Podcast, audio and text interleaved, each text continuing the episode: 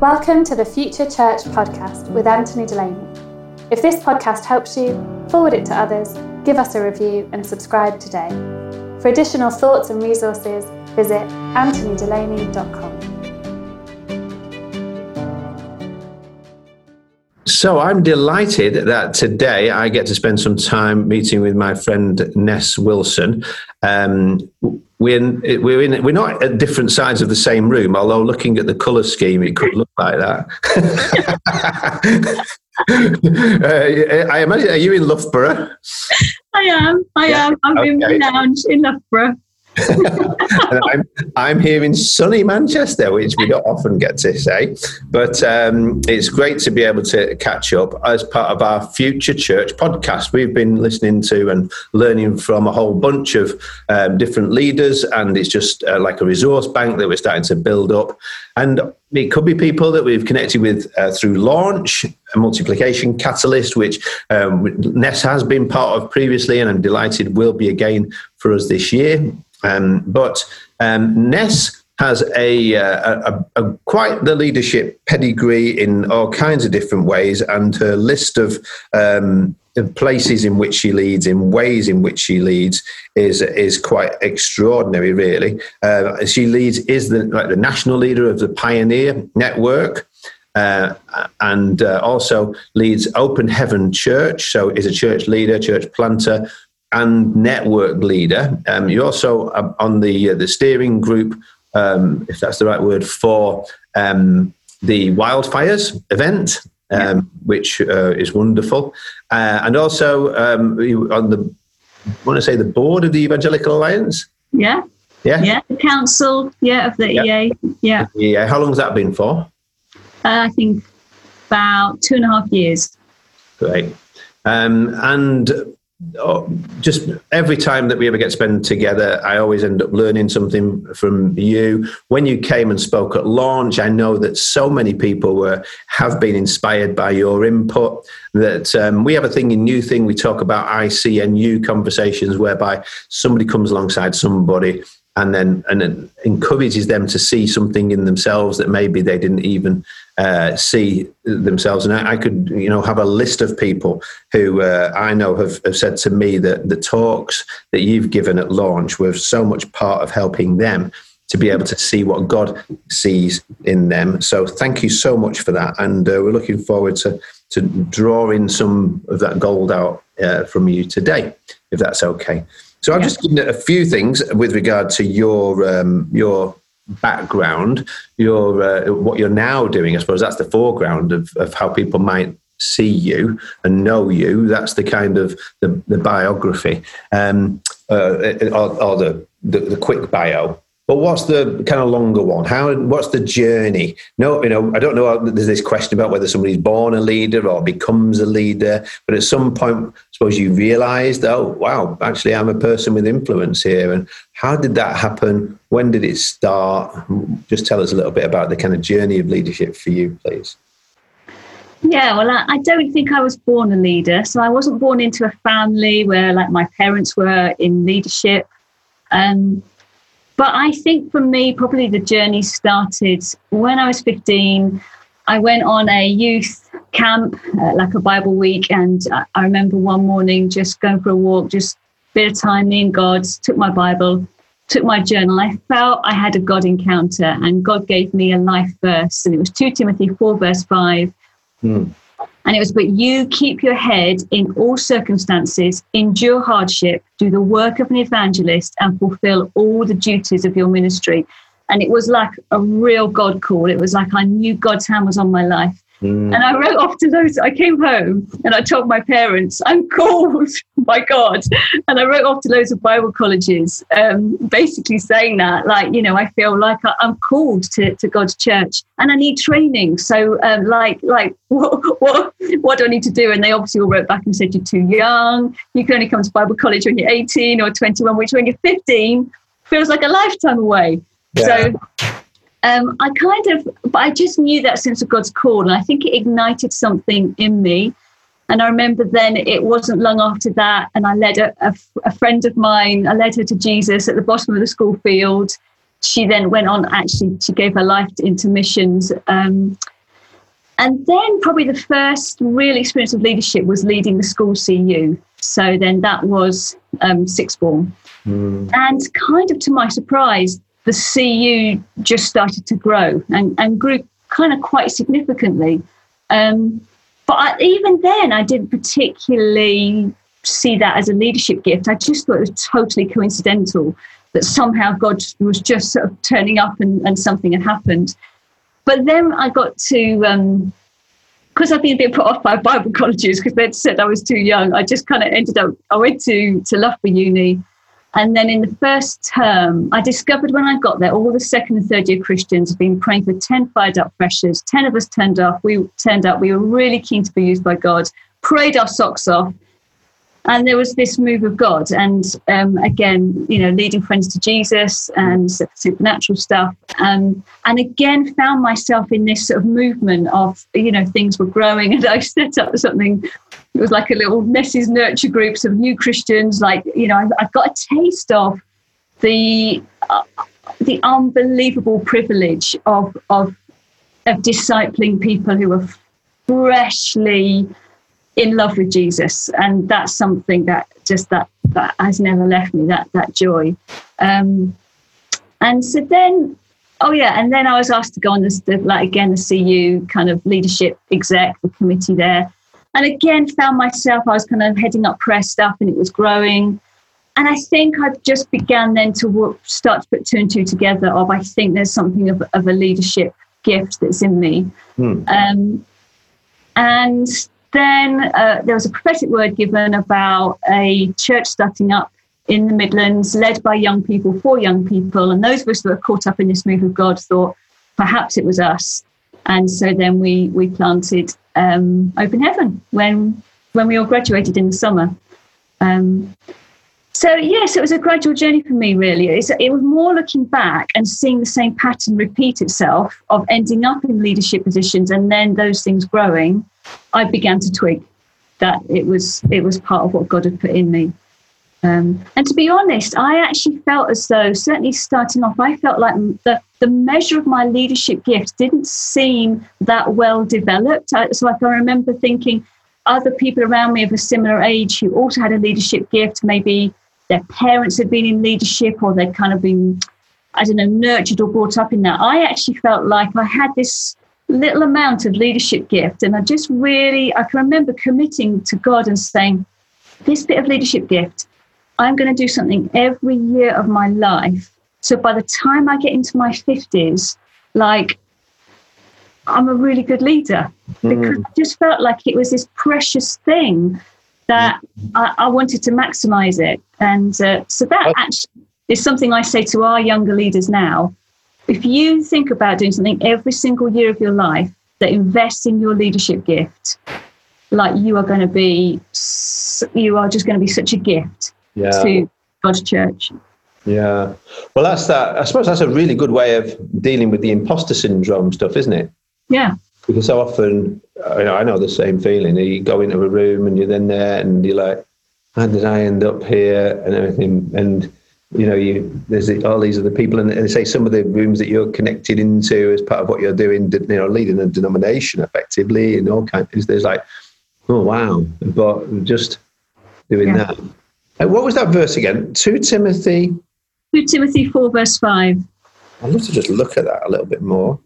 It's not like a you're going to be a leader everything's going to be great and, and you know it, it's I mean, no it's like that's not like a usual one is it so i'm looking in the niv and it says uh, you keep your head in all situations endure hardship do the work of an evangelist discharge all the duties of your ministry. Is that is i mean that's pretty hardcore really isn't it? Yeah. Really to, to you know it's like um, it, there's no enticing job prospect offer there particularly that sometimes one might look for of you know come and follow me. And so i mean endure hardship that can kind of lead on. I don't know you might we've heard there about the obviously it's work doing the work doing the ministry and the duties of your ministry and and there's been the successes and there's those things that you kind of go, wow, that was just God. Um, but in, in, in recent times with lockdown, previously, obviously, as much as you're willing to share or I feel you're able to share, what have the hardships been like and how have you learned to do what that says and and endure when we don't necessarily it doesn't say enjoyment enjoy ministry but you know all the time it's like but en, endure what's the what's the secrets of that do you think i actually think having this early on was really really helpful when when we went through some really hard times but almost knowing that that that kind of promise was there. So I didn't have a kind of a flawed theology of, oh, because I'm like, you know, obeying God's call in my life, then like, you know, somehow I'm going to be in a bubble of immunity from what the rest of the world goes through. I had quite a quite a realistic view of, you know, there are going to be some tough times um, in in life, and so probably a few of the hardest hits were. Um, I remember when I turned 30, I wrote like a, a kind of a, a, vow for the decade of my 30s. And mm. one of the things in it was um, about just um, spending more time with my mum and dad again because we've been really close, grow, you know, growing up, uh, you know, really lovely parents.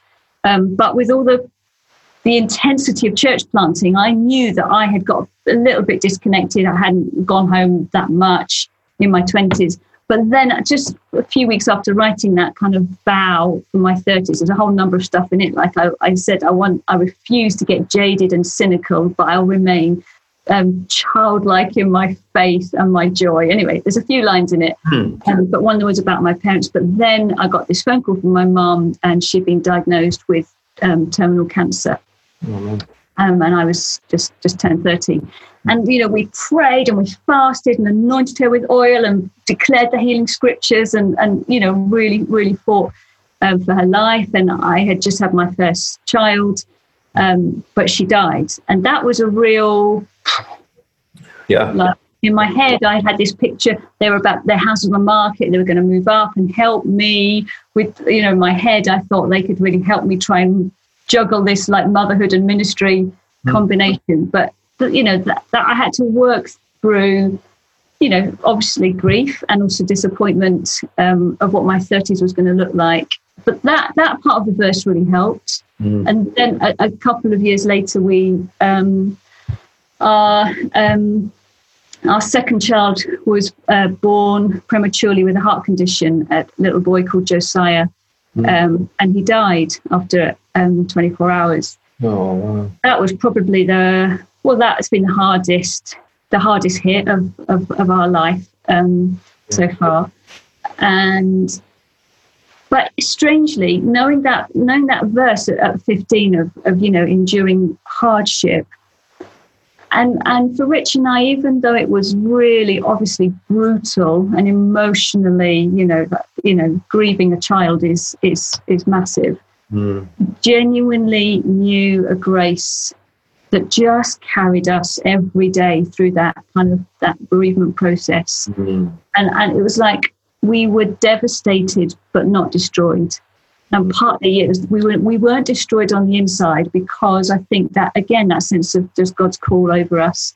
And then two years after that, we had a, um, our lovely daughter who's now twelve, and um, all you know, lots of joy, lots of uh, kind of, I guess, with kind of re- felt a lot of redemption in that. Um, but then when she was 18 months, she was diagnosed with cancer. And so we went through this cancer journey with her. Mm. And it just felt, you know, like serious blows. Mm-hmm. Um, but again, we just knew we knew a grace of God over over that. But that whole season, I think my 30s was was just like, man, this I felt like I kept going back into the, the boxing ring and you know fighting some serious giants. Um, mm. And at one point, just uh, you know, just a picture of holding on to the to the. Um, I don't know. I, am not very good. I don't know much about boxing, but the the, the springy elastic the rope, the ropes, holding on. Yeah. and just, but just, I knew that I, you know, it was like I was holding on, but I knew that I had an inner strength in me to be able to then stand up again. Mm. Um, so yeah, so that kind of endure hardship was probably, and I remember someone saying to me in my twenties, um, sometimes they said the greater the calling, the greater the testing. Mm. So I kind of just took it as like, well, you know, there's an enemy who wants to take me out. Yeah. Um, but like God has given me this promise when I was a teenager that I'm going to have enough strength to endure hardship. And I feel like He's come true on that. He's been faithful in that. Good job he didn't just get Jeremiah 29 11 or something then.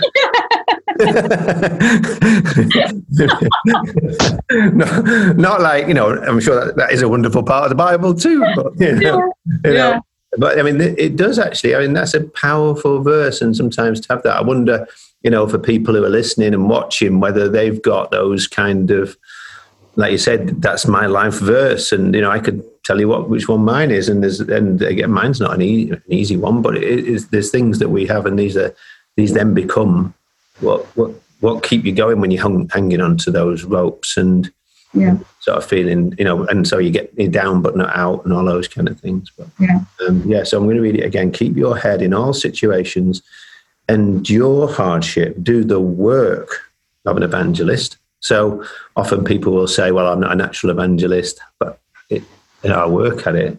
Absolutely. Yeah, and yeah. Uh, I don't know whether that would be true of you. Would that be the case with you, or would you? You know, you're saying about leading your friends to the Lord when you. Yeah, I think I, I sort of feel like I have got.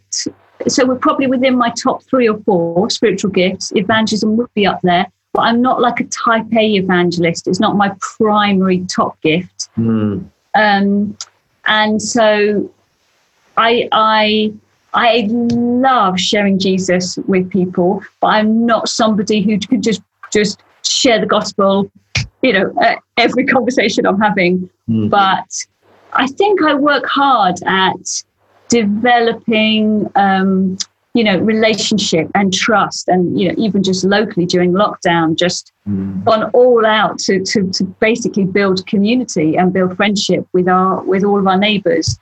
And that then, of course, lends itself then to the opportunities to be able to share our faith and, you know, mm. from giving out Rich's book to our neighbours and all sorts of things. Um. So hmm. that comes from that passion about, I, you know, I, I need to work at being an evangelist. I'm so convinced and committed that it's what all of us are called to do. Mm. That's cool. Yeah. And then it talks about discharge, discharging all the duties of your ministry. So at the moment, what does that involve? What does it look like for you to be doing doing the duty of the ministry stuff that you're involved with? I mean, I think for me, there's been a lot of um, having to um, to operate in areas that I'm not naturally strong in or naturally comfortable in, having to learn a lot of things that um, historically I would have quite happily stayed far away from, um, and kind of just yeah let other people get on with. But it's been you know I've had to really push myself like you know gone to webinars on digital church and normally tech stuff digital you know that's not normally part of my world. Um, but i just knew I, I, I, had to get my head around it um, because this you know this again is the evangelism bit isn't it? This is the missional opportunity. These are our roman roads. It's like you know the early church was was dispersed out of the temple courts. We've been dispersed out onto the internet and into our local streets. So i just knew right okay Mm. If this is where it's at right now, this is what I need to become good at, or at least become better at. Um, yeah. So, yeah, lots of learning. So maybe the COVID stuff, perhaps some of it has just brought about change of itself, but also many people are saying it's accelerated change that was necessary, but maybe for comfort's sake or other kinds of other reasons we haven't haven't done. So that could be personally um, as well as sort of professionally, church wise. So now, looking through more recent time since March, uh, you know, I was it was amazing for me that just before March I was able to speak at your conference and we had a great time. And there was all these people in the room and we were all worshiping the Lord. And it was like yes! And you know the, I just remember having a oh I just I, for me one of the best times of of the just the presence of God and worship at that you know, the Pioneer conference was off the charts. I can actually feel the Holy Spirit now as I'm talking about that, you know, because it just was a very special time. It was. And then it was like just, and then we were going straight after. It was like the last thing that we, I did, certainly. Yeah, me too. You know, before we got into into the lockdown thing. So, you know, kind of got talking about going from potentially a high into a low. But what what there's been other highs as well. What what what what have you been learning? What's God been speaking to you about through the lockdown? I mean, I think just the whole thing of, um, you know, how how subtly church drifts towards being a consumer product, mm. and and um, that almost in stripping those things away.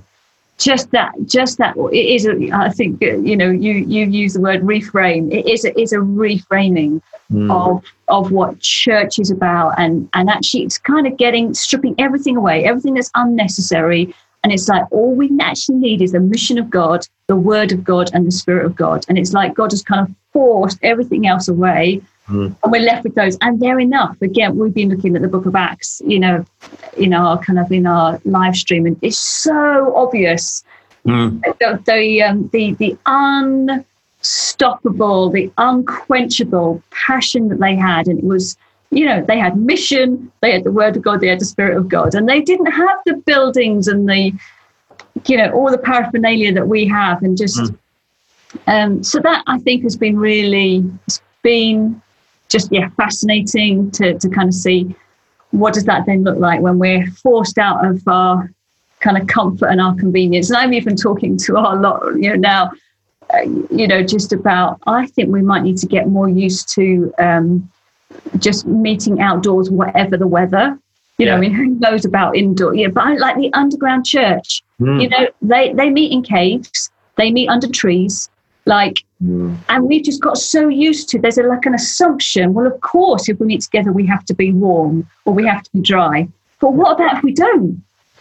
Yeah, yeah. What about if you know? I can imagine some amazing kind of prayer and worship sessions mm. in a field in a pouring rain Oh, I'm challenged by that. That's like years ago, a couple of years ago at Spring Harvest. I don't know if you met that, that lady who came along who, who was from North Korea who planted a church like in the toilet of the prison and yeah. just like you know but it's like you and it's like what's my excuse? Yeah. Wow. But that's also an opportunity isn't it? If we it's, it's going to need everybody to step up and see that as part of it when uh, yeah. yeah. That's so good. And um, I suppose what have you learned about yourself during lockdown? Are the things that, that you know during this time, some reflection and? Um, I think. so, if I'm really honest, I had always thought of myself as quite a patient person, mm. and, and I've realised how impatient I can be. and like um, I think like some of the, I felt like fairly early on, I could kind of see the opportunities and, and, you know, knew we had to pivot really quickly. But mm. just, the, just the, the, some of the levels of frustration I had to carry in, in not everybody seeing that as quickly and as easily. And I don't think I handled my frustrations that well at times. Um, so, I love you don't that. need to tell us any of the stories. That's all right. I'm sure we've all got very similar ones. yeah. Um, I think that whole thing about um, I just feel really challenged that you know the whole being able to kind of self feed and mm. um, you know just get you know the, the power of scripture and what does it actually look like to to to to just be soaking ourselves in scripture particularly as I think it's the best antidote to anxiety and to fear and everything like that. That seek that you know seeks to just sort of um, it's kind of crouching at the door, isn't it, ready to pounce? But yeah. like you know, soaking yourself in scripture and the truth of that. Um, That's so good. I was in a. I always remember I mean, I'm going to ask you in a moment, what's your kind of daily discipline look like in that, just to kind of prep you for it. But as you're saying it, I, have pretty much for years every day read the Bible and do a plan, do it with Zoe usually in the mornings. But I always remember at one point being at a conference uh, with some big leader who shall remain nameless and talking about how most leaders don't read the Bible every day in the church. And he had these statistics about all these leaders who don't read the Bible every day. And I'd got up really super early to be at this conference and hadn't got a chance to read the Bible. So then he said, Right, I'm going to do an honesty moment right now. Who Who's actually read the Bible this morning? and I was like, I was like wanting to go, I do every day. I do every day. I just haven't today. Oh. Lord. You know, is it all right with me put my hand up? No, that would be a lie. I just had to I had to sit there and you know, it was like I felt I thought he was gonna cast us out into outer darkness at the end of it where there's weeping and wailing and gnashing of teeth. so anyway, so we all get a buy, you know, occasionally. But, but um, what does it look like for you then? You know, you're saying about being a self feeder what what what does it? What's the self feeder do? Yeah, well, I mean, for us, I think um, there's obviously there's the the daily time. So for um, you know, Rich now will try and um, wake up at a, a, a good early-ish sort of time, really before the girls are up. So then, um, you know, then both of us we've got like a little there's a little room kind of off of our bedroom, which is quite a nice kind of like a sort of prayer room slash drying the clothes laundry room. Um, but there's like a chair in there to be able to then just you know read scripture. I'm a great journaler, so I've got my journal here. Oh yeah, great. and um, that really helps me to stay focused. And I, I want to come back to you on that in a moment if I can. So okay. I'm going to put a flag okay. into that one. Yeah. Um, I quite often just use something that I learned when I was a teenager, which is just the acronym ACTS Adoration, Confession, Thanksgiving, Supplication. It's just worked for me all these years. It just then actually gives me some time to start off adoring God, write out my praise. You know, confession, uh, it's just a really good discipline, I think, of I just say, God, what are the ugly bits, you know, that, that um, you just you just need to show me things I've thought, said, done that's wrong Mm. Um, Thanksgiving, even if the list of what I'm thankful for, you know, is the same as yesterday, it's just a really good discipline. And I think, again, in terms of the culture that we're in, both around comparison, you know, or anxiety, just writing down what you're thankful for, it really helps me. And yep. then supplication. So that for me, that that's the kind of asking God for the big things, asking God for the things that are so way beyond my capacity or capability. So um, yeah, there's a there's, this this this kind of like three big prayers I'm praying this year. One around a miraculous healing. Um, my brother-in-law uh, has um, has got cancer in both his lungs, and so just just that's a, like a. Another is around a. What's the name? Um, other people come and join you. James, that, that's James, all right. Yeah, James James Wilson. Mm-hmm yeah, so supplication is the kind of the, the big praise. And then I put a little L, which just which is just stands for listen. And just listen to God. And sometimes I get something, mm. um, sometimes I don't. That's fine, you know. But I just write what I feel God is saying to me. Um, and maybe for that day, you know, it, that that what I wrote down, it might come back to me at some point in a conversation I'm having with somebody, or um, that kind of thing. Mm. And then at the moment, I'm feeling a real passion around um, prayer walking. So um, I, I, do, um, yeah, either a lunchtime, either early morning or a lunchtime, um, kind of do a bit of a, a prayer walk. And then also since lockdown, we've started reading the Bible just as like a, a household over breakfast. And so read a few verses together. Um, we um, we have really enjoyed living in community for, for most of our married life. Um, so that's quite fun reading the Bible together with our girls and then two others who live with us. Because mm. I want to come back to that because you said about journaling and you at different times talked about it. Just seemed when you said it, like you talked about things that you had when you were about 30 and there were things that you were then praying for and then when you said earlier that you'd said something about by the time i'm 50 i want to be this kind of a leader So were those were those the kind of things that you did you wrote down as well as you know to be able to articulate them? You actually have them. You've written them down and those kind of things. And is that you know those yeah, those, yeah there's a discipline as well is to is to, yeah. to be writing things rather than just yeah holding on. Just thinking them. Yeah, for me, I've just found if you think something, mm. um, it can stay a little bit conceptual, like up here. Mm. Whereas if you if you write it down, and I just know for me, there's been times some really significant sort of sets of goals. I've, i am fairly sort of goal orientated, mm. and so just as long as I can remember, even, even like right back in early 20s, you know, I can remember like long term goals, medium term goals, short term goals in terms of who I was becoming. Mm. Um, and I, you know, there's been just this sort of, I guess, like a hunger of God, you know, what are the next steps in terms of my character?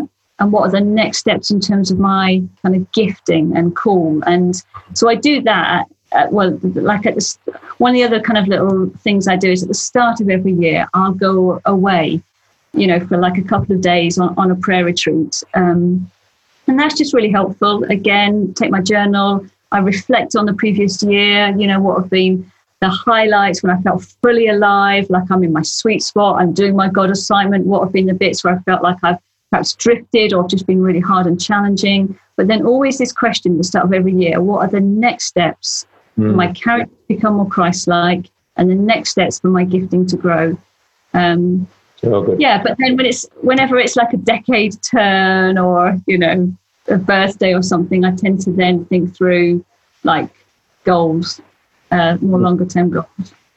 Wow, that's really good and you know purposeful. So let's translate that now into questions around. I mean, we've already begun to touch on it a little bit about what the church of the future could look like. Um, whatever the future you know looks like and uh, you know this move as you've said towards self feeders people worshipping in new ways and different ways. But as we um, are reframing church and seeing, and perhaps even more biblically reframing what church is, um, what kind of things do you en- uh, envisage um, that we, you know, challenges to face, opportunities to seize um, as we as we move forward for for open heaven, for pioneer for the church in the nation and the nations, really? A small, just a little question.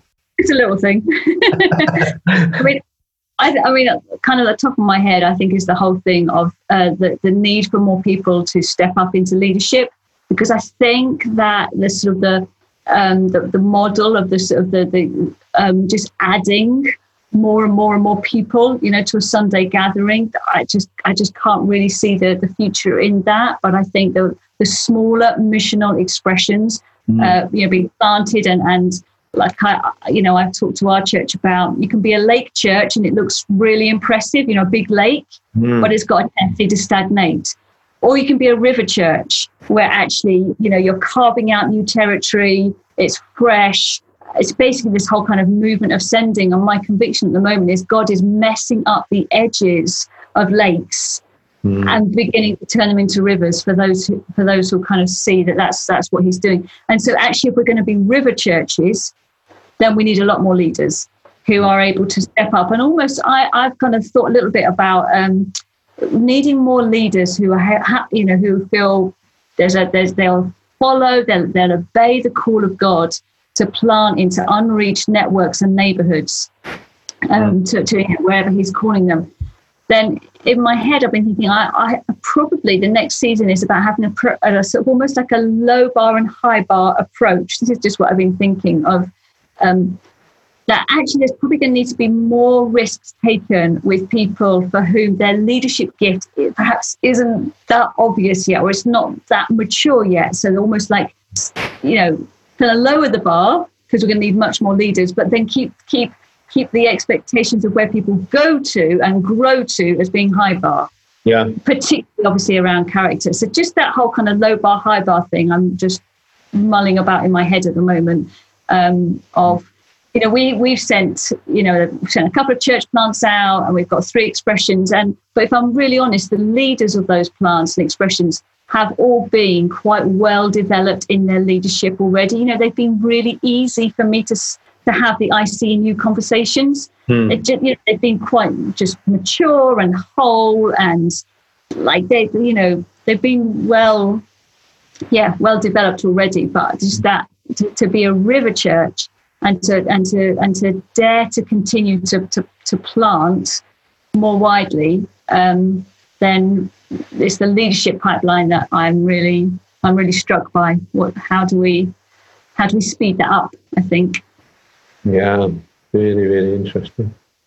What's the value then of of networks? I suppose to help to develop these kind of rivers.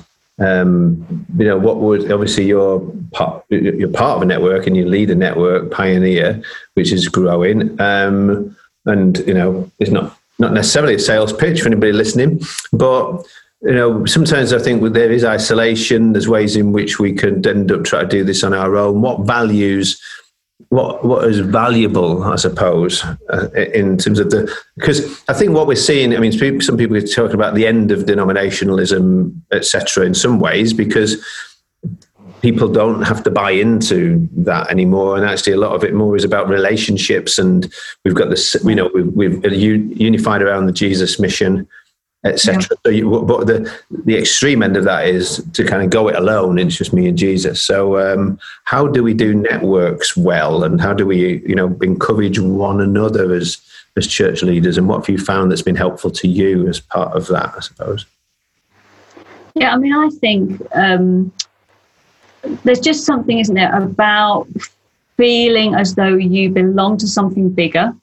Because if you belong to something bigger, then actually the the, the multiple effect of the impact, um, you know, start, starts to starts to really scale up, which becomes exciting because then you're hearing the stories actually as to what what God is doing with people who you regard as part of your family. So Mm. You know, so so actually, you know, if another church is sending off a church plant, you kind of feel an ownership of, oh, this is this is yours as well. And so when mm. you're hearing the stories of breakthroughs that are happening, you know you've prayed into that, you've cheered them on, maybe you've given them so financially into it. And so that sense of kind of the, the, the sort of the family or the network you're part of is advancing the kingdom yeah. in quite a scaled up kind of strategic way.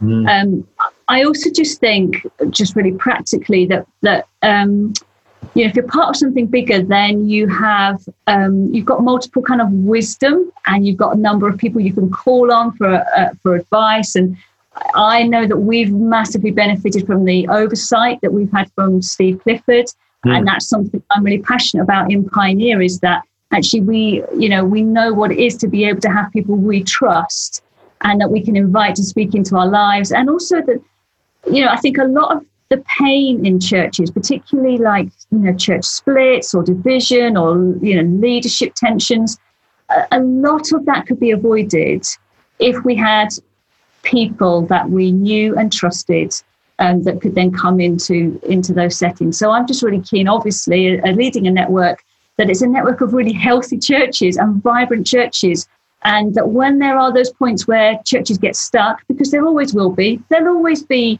some misunderstandings on a leadership team. And, you know, we're people, aren't we? We're human. But, but to have the kind of um, the covering, if you like, of you can just call on someone who everybody knows and everyone trusts. We've, we've experienced that with Steve coming into our, our team a few times. It's just like, uh, there's just a safety of, you know, somebody yeah. who can hold the space for you can help to facilitate a conversation. Um, but there is something I think about having other leaders that, that are trusted by a team that is totally invaluable, uh, which, you know, I'm not, uh, I don't think you get so much if you're kind of just going it alone. Um, so yeah, and then obviously, in terms of leadership, again, you know, I think obviously the starting point of someone's leadership journey has to be in their own local church family. You have to have you know something has to emerge and you then get given a small opportunity of leading a small group or a mission project or but mm. then the next level of leadership training i think can happen at a network level more effectively than if it just stays at a local church level so like I know, we've got like a score of leaders and you know we do mentoring and all of that and leadership huddles but then knowing i can send people on what we call it pioneer pathway i know they're then getting the next level of, of theological input and leadership training Um, so that's just really helpful as well. Mm. Since you remember from a previous conversation, or uh, maybe a, a talk you gave at launch, that you're talking about Steve Clifford there, but he was again somebody who was instrumental in your leadership journey and had a um, you know a kind of an I see a new sort of conversation with you early on. Yeah, uh, he yeah, he's a great guy. Yeah, so um, um, starting to draw it kind of into close as we go forward. Um, what um, what do you think is the most important thing, perhaps, for the next few months for a leader to be doing? Because there's so many unknowns, um, and uh, you know, like between now and even Christmas, if there was just a couple of things that you feel like actually really, whatever else happens, we've got to make sure I get at least try my best to get that right. What would be those things? And you know, it could be again personal, it could be corporately in the life of the church. What are the things that just you know they've got to go to the top of a to do or to be list, I suppose. Uh, I mean, one of the things I feel God is is um, certainly challenging us as, as open heaven, and I think it, it's probably wider. Um, one is the whole thing of um, the importance of prayer walking. So there's there's there's you know we've gone through different seasons of prayer walking, but I it's like in terms of what is to come, saturating mm. the streets of our localities. I feel as though um, God has has like reordered our time to be so much more rooted locally. You know, so for many people, their weekends are now at home rather than traveling. Mm. Work is from home rather than going out, you know, to an office or so. But there's a there's a there's an added spiritual ownership that God's wanting to do, which I think. So you know, we're going to have a week of prayer and fasting and, and, and prayer walking next week, and we're just saying to everyone like, just just you know, every day get out and prayer walk. Mm. Read, you start speaking, you know, pulling down the spiritual strongholds, asking God, who are the people of peace? You know, like I think I know that the the, the, uh, the strategic person of peace just in our locality is the uh, the guy who owns our corner shop. You know, like I know that already. So just like who are the people of peace? Mm. You know, and what about the, the key places of influence? Start praying into that because uh, you know you you know that I, I'm the wildfires thing, and I'm, I, mm. I feel passionate about preparing and contending for another great awakening. And it's almost like God has stripped away all of the, the things that distracted us and took away our time. Mm. And, I, and I kind of feel like now we need to prayer walk and soak and saturate our streets ready for what He's going to do.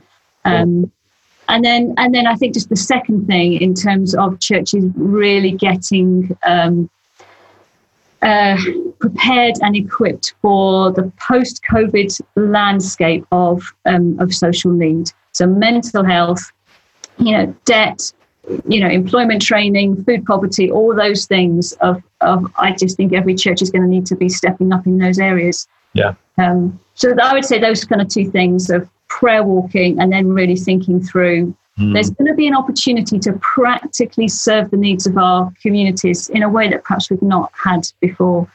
Mm. Um, to step up in that. Um, wow. You know how unusual it is that you would give those answers?